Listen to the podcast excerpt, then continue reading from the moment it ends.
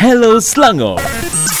Itulah dia lagu Dinda. Hai Dinda. Hai Kanda. Ha? Selamat mendengarkan Selangor FM Pilihan Tepat. Okey, saya dengan anda, kita berdua juga ditemani oleh ha, Cik Ida, juga Cik Sabrina. Apa khabar diucapkan? Oh, baik. Alhamdulillah. Alhamdulillah. Wah, suara Cik Ida. Tak pernah Cik Ida kan lebih muda lagi kan? Oh, ya ke? Oh, suaranya tu.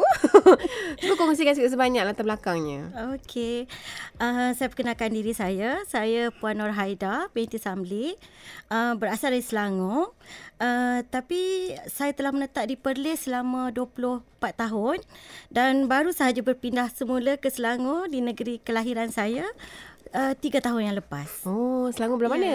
Saya Selangor asal Sabak Bernam. Sahabat bernam. Hmm. Betul lah. Kita dengar suaranya tu nak tanyalah penyanyi ke sebelum ni? Oh, tidaklah. Oh, tidak, tidak, tidak. Tidak. hmm, kalau anda dengar suara, mesti ingat 20-an kan? Oh, oh gitu. Kita biarkan kat situ. Sabrina pula macam mana? Okey, saya uh, diberi nama Nur Sabrina binti Azmil. Saya merupakan anak Cik Dah lah. Yang... Lah anak ke? Ah, anak. Hmm. Ya kan, balik tu. Okey. Okey, lepas tu dah habis belajar ke? Uh, saya berumur 23 tahun. Uh, baru uh, habis diploma 2 tahun lepas. Jadi sekarang saya meneruskan uh, legasi ibu saya lah. Wah, patutlah tajuknya legasi perniagaan berjaya, ya. Okey. Okey, Cik Sabrina, apa perniagaannya tu? Okey, sebenarnya syarikat kami ni merupakan syarikat uh, pengeluar makanan uh, ready to eat. Uh, dan juga paste-paste masakan lah. Oh. Contohnya kita ada paste rendang, kita ada paste masak merah, paste uh, Hainan, nasi ayam Hainan dan sebagainya lah.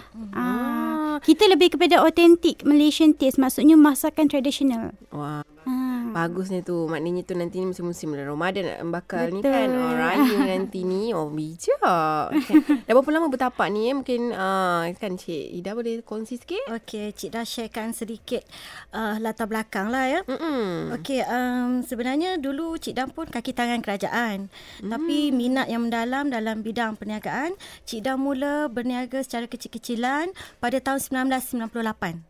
1998. Di Masa tu Gombak. usianya, maksudnya um, untuk berkhidmat dalam sektor kerajaan ni masih panjang lagi lah. Ya, Cik dah berhenti hanya selepas lima tahun bekerja. Yeay, Ya, minat yang sangat menyesal, mendalam. eh? Tak menyesal? Tak, tak. Wah, memang sampai sekarang masih lagi rasa tu tindakan yang terbaik lah Ya, ya. ya, betul. Okey, faham. Masa tu mesti banyakkan kiri kanan depan belakang. Kenapa kau berhenti? Kau tak susah Ya, nak dapat. betul. Kan? Pengarah pun panggil, kenapa nak berhenti? Mm-mm. Tapi sebab minat yang mendalam, Mm-mm. uh, kita pun terpaksalah meletakkan jawatan. Oh, memang tak boleh nak bagi masa masa tu eh? Tak boleh. Komitmen tinggi dalam bidang perniagaan. Mm-mm. Sebab kata orang kalau you berniaga half-half, half lah yang you dapat. Aduh. So kena full time barulah lebih lagi. Ui, naik bulu rumah saya mendengarnya ya. Okey, jadi perniagaan tu sekarang ni dah berapa lama bertapak ni Cik Ida? Okey, sebenarnya sebelum uh, brand Adia ni dikenali ramai, Cik Da uh, mempunyai satu brand lagi iaitu jenama Chicken Rice Kiosk, iaitu uh, restoran nasi ayam. Yang mana Cik Da buka di Gombak, kemudian kami pindah ke Perlis. Di Perlis uh, restoran Cik Da masih ada lagi dan apabila Cik Da berpindah semula ke sini, Cik Da mulakan dengan uh, membuka sebuah kilang. Mm-mm, Iaitu- ada kilang pula. Ya, kilang. makan, kilang. Ya. Ha. Kilang memproses makanan lah. Oh, kilang proses makanannya pula. Ya, okey. Jadi mesti ramai kaki tangannya kot. Uh, Alhamdulillah. Dah berapa ramai dah? uh, hampir Lebih 10 kurang? orang. Hampir 10 orang. Okey, dan sekarang ni kilangnya bertapak ni Di Bandar Bukit Raja, Kelang. Oh dekat Kelang. Okey okey okey. Uh, memang menariklah kat situ kan. Jadi di kilang tu sendiri, masa tu kan masa nak buka kilang tu pernah tak terfikir, "Yi Syai, aku ni dah tahap luar biasa macam gila dah ni dah buka sebab buka kilang ni." Ah, ada tak terfikir macam tu macam takut-takut ke? Ada tak? Okey, kalau 10 tahun yang lalu Cik dah rasa macam eh suatu hari nanti cita-cita nak buka sebuah kilang Mm-mm. dan bila kilang tu dah ada Cik dah rasa macam mimpi. Mimpi eh. Ha, pada masa tersebut eh betul ke aku dah ada sekarang Ha. kilang. Ya betul dah ada tak sangka kan. Wah, Tapi okay, macam mana boleh dia tindakan nak mewujudkan kilang tu? Sebabkan memproses kat rumah dah tak cukup tangan ke? Ya betul. Ya. Bila kita memproses di kedai kita pada permulaan tu kita memproses makanan tu di uh, kitchen kita di dapur mm restoran. Mm-mm. So memang uh, ruang agak terhad Mm-mm. kan. Dan sebelum kilang sebenarnya cik dah mulakan dengan central kitchen di Sungai Buloh. Dan central kitchen uh, juga kurang dia dari segi keluasan. Ha-ha. So kita pun berpindah ke kawasan kitchen light tu kalau untuk orang yang bukan dalam bidang masakan kan. Maksudnya dia ber, bersifat macam mana tu? Urban, lepas tu di tengah-tengah bandar, lepas tu ke macam mana? Ah, Central Kitchen kita hanya berada di kawasan short lot. Mm-mm. Ah, jadi kurang sesuai untuk kita masukkan mesin-mesin yang lebih besar. Mm-mm. Ah, macam sekarang bila kita dah berada di kawasan ah, industri, ah, orang kata mesin yang besar-besar boleh kita masukkan. Wah. Ah, dan juga yang Uh, yang pentingnya Cik Dah masukkan mesin retort dengan retort, eh? uh, hmm. untuk mendapatkan apa orang kata proses masakan tu lebih tahan lama lagi. Ya, retort. Hmm. Okey. Yang ni berapa tahun, berapa tahun ni? Tiga? Dua tahun Dua selalunya. tahun ya. Hmm. Uh, menarik tu. Jadi masa tu um, mengambil tindakan yang luar biasa lah mewujudkan kilang. Hmm. Lepas tu belajar pula uh, seni baru retort. Kan berapa lama belajar seni retort tu? Uh, hampir dua tahun. Dua tahun. Ya. Oh, baru dapat jumpa yang betul-betul kan seimbang A sampai Z-nya ya. Ya, betul. Uh, uh. Dan yang sekarang ni menyambung pula legasi kepada Cik Sabrina kita. Ya, saya. Uh, awak ni macam tukang make up dah saya tengok ni. Eh. Siapa make up kan? Diri sendiri. Diri sendiri. Jadi memang minat ke menyambung legasi mak ni? Bukan awak minat untuk modeling ke tak ya? Ah, sebenarnya ada minat minat yang lain tapi Ah. kita, uh, kita sebagai uh, seorang anak Mm-mm. kita mesti nak apa membantu ibu dan ayah kita tapi sebenarnya minat saya terhadap bisnes juga amat mendalam ya. Mm-mm. Da- dari uh, kecil lagi memang kami diajar, kami dididik oleh jiwa bisnes sebenarnya. Oh, berapa orang daripada Ah, awak? Saya dan adik saya sahaja. Oh, adik saya makanya- pun perempuan. Jadi Ah. kami berdua lah yang bersama-sama uh, untuk meneruskan legasi ni. Ha. Tapi tak tahu juga tahu dua tu macam saya kan dah, dah besar-besar hmm. dah 20 lebih dengan adik kan dua je tiba-tiba ada lagi dua pula bawah ha. gurau gurau Aja dah. Pencen. Pencen okay. okay ada kata kawan-kawan kita ni yang menyapa ya. Ah, Cik Ida dan juga yang menyapa. Sabrina kan Cik Sabrina. Okay, ada Rusli Razak ada Rosidi Saberi. Oh, yang maklum lah Cik Sabrina kita ni kan cun lecun ni. Ada Kanda Zoo kan ah, Jakarta Utara Sopan. Di utara sana pun ada juga yang tengah dengar ni kan. Ah, di seberang Tuas Nur Rizal. Dan ada juga yang mm-hmm, kalau anda nak bertanya jangan malu-malu eh. Ah kata contohnya sahabat kita kan Al Ali Ali ah, macam mana lah pula kan nak dapatkan produk-produk tu. Ha kena pergi sahabat berenam kot ni. Oh tak. Ah. Dan kita di Bandar Bukit Raja Kelang sahaja. Hmm. Oh okey baik di bandar. juga Ah, platform. kita juga kalau uh, sesiapa yang nak membeli secara online, kita ada di platform Shopee, TikTok Shop. Oh, itu penting kan. sebagainya lah. Maksudnya zaman sekarang ni memang Ya, macam mana betul. pun jual depan-depan pun mesti kena Ya, juga secara online betul. kan. Sebab online ni dah merupakan satu norma kehidupan kita dah sekarang Ha, ni mesti sebenarnya. kerja Cik Sabrina kan Ah, betul. membantu dalam bidang Ya, ya. online ni kan. betul, Okey. betul. Apa yang paling awak utamakan apabila nak postkan gambar? Hmm. Uh, adakah awak utamakan video ke ataupun awak konten tu macam mana? Pemilihan hmm. tu atas awak ke ataupun awak ada upah orang lain? Ah, ah, sebenarnya setakat ah, buat masa sekarang lah pemilihan semua atas saya lah. Hmm. Saya yang ah, mengatur semua apa gambar-gambar, video yang nak diupload kan. Mm-mm. Jadi uh, Yelah uh, jiwa anak muda kan Kita lebih mengetahui berbanding uh, ibu saya Betul. Jadi uh, dia tak kita, nak tunjuk skill dia tu. kau kalau tunjuk semua kan kau tak ada kerja. Macam. Tak betul tak? Hello Selangor. Ah, boleh tak kongsikan apakah basic yang perlu ada dalam bidang ni? Berapa modal masa awal-awal dulu cik dah guna ya? Ah tu kejap lagi. Kita nak dengar dulu cik Sabrina tadi. Ah dah janji nak bagi tahu. Mungkin anda juga dalam bidang sosial ya, media sosial. Jadi ah, mungkin nak tahu jugalah kan tips dia kalau nak post kan nak bagi laris perniagaannya tu kan. Apabila buat konten kat dalam platform untuk menjual tu kan. Apa yang cik Sabrina utamakan dalam produk cik Sabrina? Okey, selalunya uh, dalam bidang pemasaran, marketing ni kan, Nah, kita kalau kita nak buat konten, uh, sometimes kita kena uh, cari uh, contoh gambar, gambar kita kena pilih uh, berdasarkan produk sebenarnya. Contoh mm-hmm. kalau kami produk makanan, uh-huh. kami akan pilih color-color bold seperti mm. merah, mm-hmm. biru uh, dan untuk menampakkan orang tengok gambar tu, oh seleranya tengok. Wah, Ah, macam warna-warna menjerit lah. Ya, betul. Yang warna-warna yang Ah. Striking ya. Dia masing-masing lah ikut produk. Contoh kalau produk tudung pula, dia lebih kepada pastel. Mm-mm. Kan kita kena pilih uh, berdasarkan produk kita lah sebenarnya. Oh, menarik. Awak dulu masa belajar dulu ambil um, bidang... Saya ambil bidang international business. Oh, Ah. patutlah. Urban gitu ya. Global. Okay, lagi, lagi, lagi selain daripada pemilihan warna. Okey, selain pemilihan tu, okay, untuk itu untuk gambar. Mm. Kalau untuk video pula, kita kena buat something, konten yang uh, agak unik, pelik. Maksudnya macam mm-hmm. sekarang trend TikTok, kita tahu kan. Mm-hmm. TikTok, kalau orang nak berhenti tengok video tu, mesti dia akan, eh kalau pelik, baru dia tengok sampai habis. Hmm. Ah, macam itulah. Kita kena ada taktik-taktik kita untuk uh, tarik tarik uh, penonton, Menonton kita kan? lah. Itu dari segi video lah. Ha ah. Jadi kalau macam uh, awak sendiri kalau kata yang terbaru ni yang awak Hmm. ada baru post baru ni uh, pasal apa? Okey, uh, kadang-kadang kalau untuk TikTok kan, kita akan post uh, ikut lagu-lagu yang catchy. Oh, Ah, itu itulah uniknya maksudnya Boleh contohlah pakai lagu kan? Ya, betul. Dan lagu sedih macam mana? Ah, tapi kadang Jadi tak, juga? tak mustahil jadi juga. Orang lebih tengok sedih sangat, gembira sangat pun semua orang orang akan tertarik lah macam tu orang kata. Dia ada gabungan-gabungan ni Ah, kan ya, Pemilihan betul. warna Lepas tu dengan muziknya Ya, kan. Okey Terima kasih Cik Sabrina eh Okey Mi Bugis Semalindu tadi soalannya tu ha, Cik Da Macam mana Basic apa yang kena ada dalam bidang ni eh? Dan juga modal permulaan Kalau boleh kongsikan ha, tak katanya Okey. Hmm.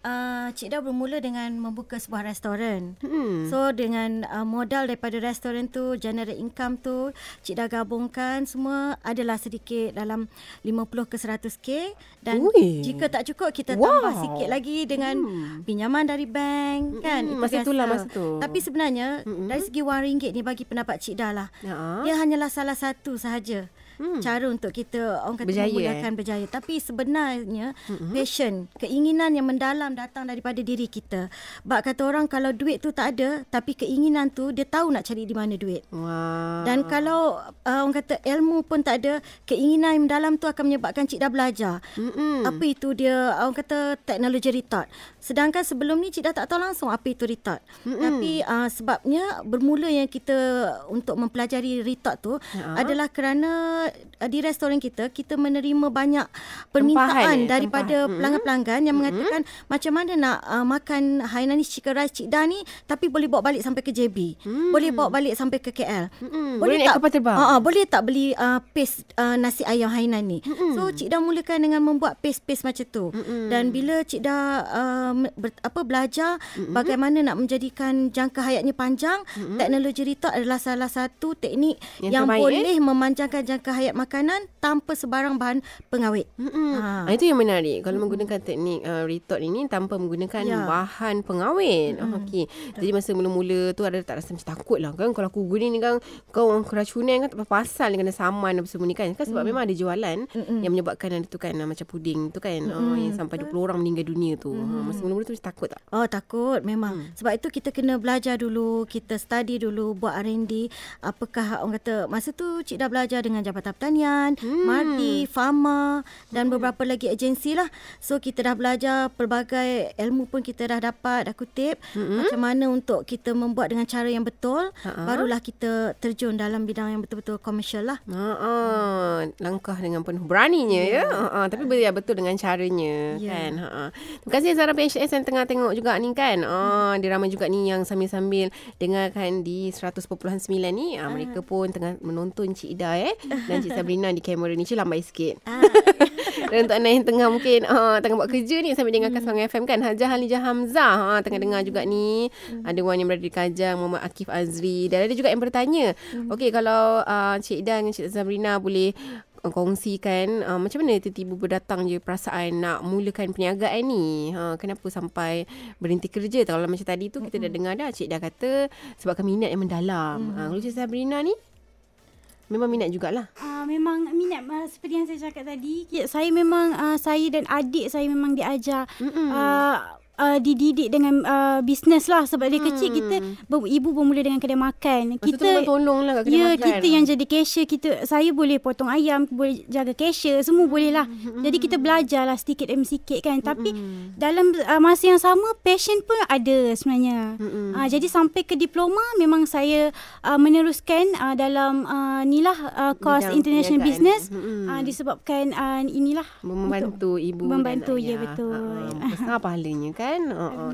Nanti mungkin nanti satu hari nanti awak pun um, nak melebarkan lagi bisnes Betul. keluarga ni uh, sampai ke luar negara. Mungkin Ya. sekarang pun dah ada juga orang beli produk uh, Cik Ida lepas tu bawa kan? Uh, pergi mana tahu pergi umrah ke dapat Ya, pahala memang kan. dah ada. Memang dah ada kan. Memang uh, kita uh, produk uh, ready to eat kita memang dibawa uh, oleh orang lokal kita untuk ke luar negara lah maksudnya. Hmm, dekat orang sana kan? ah kan. betul. Dia orang dia orang nak dekat sana kan kalau dah seminggu makan makanan orang luar pingin tekak nak makan makanan Melayu kan? Ah. Comel Sabrina. Okey jadi kalau Cik Ida sendiri uh, Dengan Cik Sabrina kan Perniagaannya tu uh, Adalah untuk nasi ayam. Lagi apa? Paste kita ada Kita ada uh, pelbagai jenis paste lah. Paste masakan uh, seperti yang saya cakap tadi, paste masak merah, paste rendang, yang uh, masakan Melayu lah. Kita lebih kepada traditional punya. Autentik. Hmm. Ya, Yeah, masak ada. merah, rendang lagi. perapan. Perapan. Oh, kambing semua tu lah eh. Ya. Oh, okey lagi. Keseluruhan produk tu ada berapa tu? Kita sebenarnya dekat uh, kilang kita kita ada lebih dalam uh, lim, lebih 50 SKU sebenarnya. Hmm. Tapi yang kita komersialkan uh, mungkin dalam uh, 20 uh, macam tu lah. Itu pun banyak tu. ada orang memang fokus satu je. Tapi kalau boleh ada kaki tangan, lepas tu memang cukup ilmunya. Apa salahnya variety kan ya? Betul betul. Sebab orang memang nak nak pelbagai orang kat luar ni. Sekarang kan Semua lepas ni dia senang je Memang betul pun Kalau nak macam anda Sambil-sambil anda pergi Dalam nak kerja lagi Lepas tu nanti nak jaga anak-anak lagi Ataupun jaga mak ayah yang sakit ke Contoh perlukan Kekangan Yelah perlukan masa ni kan Memang betul. sangat mm, Ada mencabar sikit Dari segi pengurusan masa mm Campak-campak je kan Ya, Ah, betul. Buka je api Panaskan Letak je ayam Contoh kan Jadi yang produk tu dia uh, Berasaskan ayam Maksudnya apa lagi Boleh pakai juga untuk seafood semua ya? Ah semua boleh. Ah tapi kita uh, best seller uh, produk kita uh, maksudnya Yang uh, benda yang ready, ready lah yang sedia dimakan. Oh, dah sedia dah. Yang sedia Tinggal- dimakan tak payah nak masak dah sekarang ni. Panaskan pun tak payah Panaskan ikut pilihan lah. Kalau rasa nak makan terus boleh. Kalau nak panaskan pun boleh. Oh, ha, yang tu menarik tu. ha, ha. Jadi kalau nak bersaing pun nanti uh, dengan penuh yakin je kan. Ha, boleh je kalau mana-mana kan kadang-kadang kan ada buat uh, mm, macam fair kan kat mana-mana Mm, tu. betul. Mungkin ada ikut juga kan festival Kita apa. memang uh, selalu mengikut lah expo-expo yang dianjurkan. Ni pun kita baru balik daripada uh, expo kita ada dekat mana Puncak Alam. Hari tu lepas tu kita pergi dekat Setia City Convention Center. Uh, adalah beberapa Hmm. Okey okey menarik menarik je kepada anda ya. Uh, kalau nak follow mereka uh, jangan malu-malu boleh cari di media sosial yang bernama Okay, uh, Instagram, TikTok, Facebook Kita mungkin. punya uh, Facebook uh, Adia Kitchen page lah. Dan Adia? Adia Kitchen A D I A Mm-mm. K I T C H E N. Oh, Adia tu siapa ni? Idah ke? Okey, nama Cik Ida Aida. Ha ah, terbalik so, kan? Bila kita nak pattern kan terbalik dari belakang. Dah kenapa nak Sebab terbalik? Aida tu tak boleh nak dipatternkan di Mak Aipo. So faham. Adia yang boleh. Dah ada orang ambil lah tu. Ya. Ha. Cik, mungkin anda pun nak patternkan juga perniagaan anda kan. Uh, yang tengah dengar sekarang ini kepada anda lah kan dengan produk anda.